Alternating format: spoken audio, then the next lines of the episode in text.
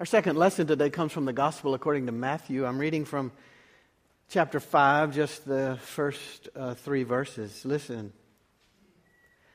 When Jesus saw the crowds, he went up to the mountain, and after he sat down, his disciples came to him. Then Jesus began to speak and taught them, saying, Blessed are the poor in spirit, for theirs is the kingdom of heaven. This is the word of the Lord. So, which is more important, words or deeds? Here's a way to think about it. If I tell my wife Ginger that I love her every day and really never actually show her with actions that embody that love, she's not going to believe me. Don't worry, I haven't really tried that. So that seems to imply that actions or deeds may be the most important. Here's what else I've learned in 34 years of marriage deeds alone don't do it. We have to, as we teach our children, use our words. We have to use our words. Words matter a great, great deal. We have to speak it as well as show it. Words give depth and breadth to our actions. This question of words versus deeds comes to the forefront for me lately as I watch sports, particularly as I watch the uh, fast paced and much beloved college basketball season come to an end recently.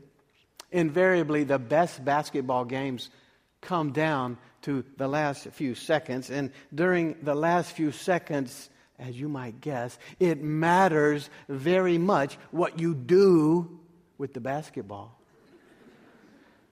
But have you noticed how much you have to talk about what you do in the last few seconds of a game? They have so many timeouts in those last few seconds that it seems like it goes and equals the whole half that they've been playing. Talking relates to doing. And they're demonstrating that. Words and deeds both matter. You got to have both. This is what Jesus knew. In fact, that's why, in one way, Jesus tells us to go to the baptismal font and baptize, because words don't always convey it, actions convey it. God's love poured out on us, running down our face filling us with life and purpose. Jesus knew this very well. Words and deeds matter. In fact, he came on the scene doing lots of things. He came on the scene and began healing and helping people and acting in a way that was bringing about the reign of God. But he makes sure his actions are filled out with words. He stops and he teaches. He keeps giving words to all of his actions. As one commentator puts it, Jesus wanted to practice preventive medicine, not just curative medicine. Jesus wanted to be about public health, not just surgery. He uses words to give breadth and depth to his actions, to increase our understanding, to motivate our involvement. So when we get to Matthew chapter 5, Jesus actually called a timeout. He paused with all of his deeds in order to share some words, it actually says he, he sat down. He sat down in order to teach them. And what follows, what flows, is what's called the Sermon on the Mount. Uh, words that explain in lots of detail what it means to follow Jesus. Words that want to help us live as disciples in this new realm of God's emerging reign. The Sermon on the Mount begins with what's called the Beatitudes, eight poetic pieces of talk that intend to summarize essentially the, all of the Christian teaching. Not all the letters of the law, but the spirit of what Jesus is bringing. In the coming weeks, we're going to be visiting these poetic words of Jesus, the Beatitudes. The Beatitudes all begin with the word blessed or blessed. Blessed are those who are like this. Jesus says. Or, blessed are those who are like that, Jesus says. That word blessed is obviously related to happiness, to wholeness, to joy, to depth in living. Blessedness means contentment, Blessedness is brought about by God. God is the one who brings it. God is the one who opens the way to it. God is the one who creates it. This is what Jesus is talking about. So we even get a glimpse of blessedness from our first lesson today from Genesis. God calls Abraham in chapter 12 and tells Abraham to leave his familiar country, and God will make for him a great nation. And God says, I will bless you, and I will make you a blessing to the world. I will bless you so that you will be a blessing. That's what it says. So, this blessing is a promise of God's presence and care. This blessing is uh, so that Abraham can live in a certain way that really brings God's presence and care to the world. At the root of this blessing is a sense of wholeness and joy and purpose and fullness. God brings it upon Abraham, and God intends Abraham to go and be an agent for this blessing. The Beatitudes, spoken by Jesus in chapter 5 of Matthew, build on this emphasis with the same word. Various translations of these verses convey the intent. Some translations say, Happy are those who are poor in spirit, our verse today. Or the message translation from Eugene Peterson, which many of you uh, are familiar. You are blessed, is how it's translated, when you do this or do that. You are blessed. The point here is very important. Jesus has been doing many things, acting out many things, helping, healing, going. But now he sits down and he explains what he's about in the coming of God's reign. Jesus seeks to articulate exactly what God cares most about. Jesus wants to give people information using words so that they'll understand what he's doing. Deeds are better understood with words. Words give depth to deeds. God's not just interested in healing, God is interested in the coming of God's reign. God is not just casting out demons, God is creating a new creation, a new realm where the old structures don't work anymore, where the new takes shape. And the point is, if we can understand it, if we can take, then we can take part in it. If we can understand it, we'll participate in it. We'll be motivated to be agents. In fact, we'll be a blessing also to the world as God brings blessing. That's the intent. So the first of these Beatitudes, uh, eight of them, say this Blessed are the poor in spirit, for theirs is the kingdom of heaven. What this means is that the kingdom of heaven exists and is made up of those who are poor in spirit. That's what God cares about. That's where God is really present with the poor in spirit. So, who then are, and what does it mean, poor in spirit? If you're familiar with Jesus' Beatitudes, you might recall that in the Gospel of Luke, which also lists these Beatitudes. Luke's version has Jesus saying, Blessed are the poor, not poor in spirit. Clearly, it's about social and physical condition, the poor. Luke's gospel is especially interested in the poor. Perhaps Luke wanted to be very clear and take away any doubt. Jesus cares about the poor. Matthew speaks about poor in spirit which could mean more a right attitude or a disposition unrelated to a social or a physical condition. So, how do we really faithfully understand this poor in spirit? The Greek word here is ptochos, and it's really an ugly word. It means those crushed in poverty. That's an ugly word. They're so crushed that their spirit is crushed. It means desperate. It implies poverty, a poverty, a place, a, a place so deep that the person has nowhere to turn except to God. That's who's blessed. That's perhaps why the message puts this verse in this way. You are blessed when you're at the end of your rope. With less of you, there is more of God and more of God's rule. So, like other words that Jesus gives, this is a description uh, about our heart, a, a, a description about our state of our living, about our lives. When we are at the end of our rope, there is God. When our well planned and well laid out lives, with all of our best intentions, get crumpled up and thrown off, that's when God is most present, most real. That's the message. Well, that to me sounds like good news and bad news. I mean, it sounds like bad news because we spend most of our lives trying not to get to the end of our ropes, right? We strive not to get to the point of ptochos, crushed, desperate. None of us seek that place. Who would? That's where God meets us. We don't want to go there. That's where God is most present. That's where we receive the kingdom. That doesn't sound like good news. On the other hand, whoo, that is good news. Because when we are there, that's where God is. God is in our midst when life is feeling most desperate. God is present when we are most crushed at the end of our rope. God emerges when we finally realize that we're not in charge and we can't control everything and we can't dictate our plans or our lives or even anything.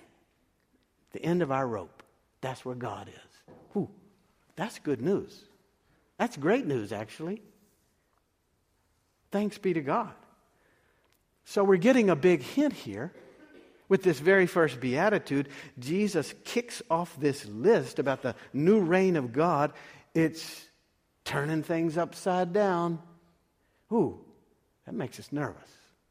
We're not sure we like it. Jesus is turning things upside down. The world keeps saying we're blessed when we climb the corporate ladder. The world keeps saying we're blessed when we climb the educational ladder. The world keeps saying we're blessed when we climb maybe the church ladder. The world keeps saying we're blessed when we get ourselves together. No. That's not what Jesus is saying. Jesus says you're blessed when you are most desperate. In some crushed state of isolation, when you're at the end of your rope. It's a picture of what God cares most about when God meets us. Never are we beyond God's grace. That's the gospel. In fact, when we're trapped in ourselves and assuming that we can do it all on our own, which is how we often are, when we're full and confident and focused, we may be furthest from the kingdom. Hmm. Actually, Jesus is reminding us that God is with us, for us, next to us, on our side, when we recognize that we are helpless without God's help. That we're really in need of God always. Jesus is asserting that God blesses those who try to who, who try not to bless themselves, not those people, but God blesses those who know fully. God blesses those who know finally that their strength and their help come from God who made heaven and earth.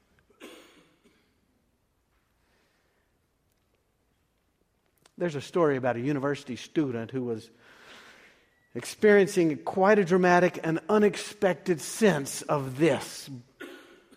Blessed are the poor in spirit, theirs is the kingdom of heaven. It happened as this young college student agreed to work as a in a summer program, an inner city ministry in Philadelphia with Tony Campolo. It was mid June, and about 100 college students gathered at a Baptist church in the city. They met for singing, they met for a, me- for a message by Tony Campolo, a great preacher. The room was filled with excitement for this ministry in the city, young people eager to share God's love with the down and out, eager to serve. At the end of the service, Campolo asked these young people, Okay, folks, you ready to go? It's time to go. Let's go. They said, Yes, we're ready. They went out the church door, they got on a bus, and they drove into the deep parts of Philadelphia downtown. As the bus moved into the depths of the city, the neighborhoods got worse. The scenery became ugly. Their enthusiasm began to wane. The kids were looking out the bus windows. They were feeling increasingly out of place. Their anxiety grew just looking at these housing projects. Finally, the bus stopped. Campolo said, Here we are, folks. Get out. Let's bring some light to this place. Go to it.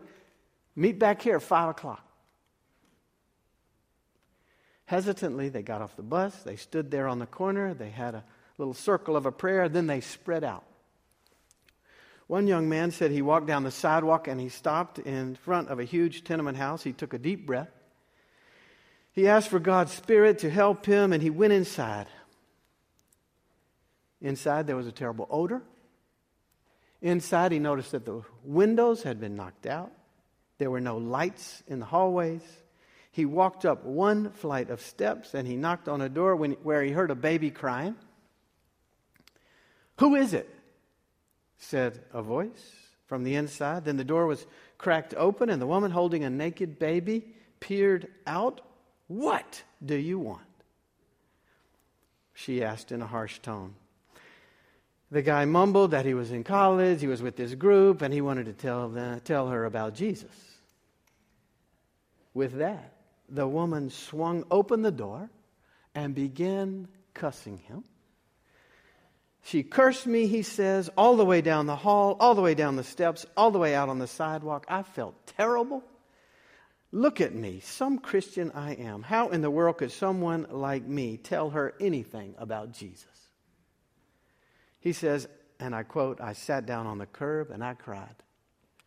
Then I looked up and I noticed a store on the corner. The windows of this store were all boarded up. Bars were over the door, but the store was open. I went into the store. I looked around. Then I remembered that the baby had no diapers, and the woman was smoking a cigarette. I bought a box of diapers and a carton of cigarettes.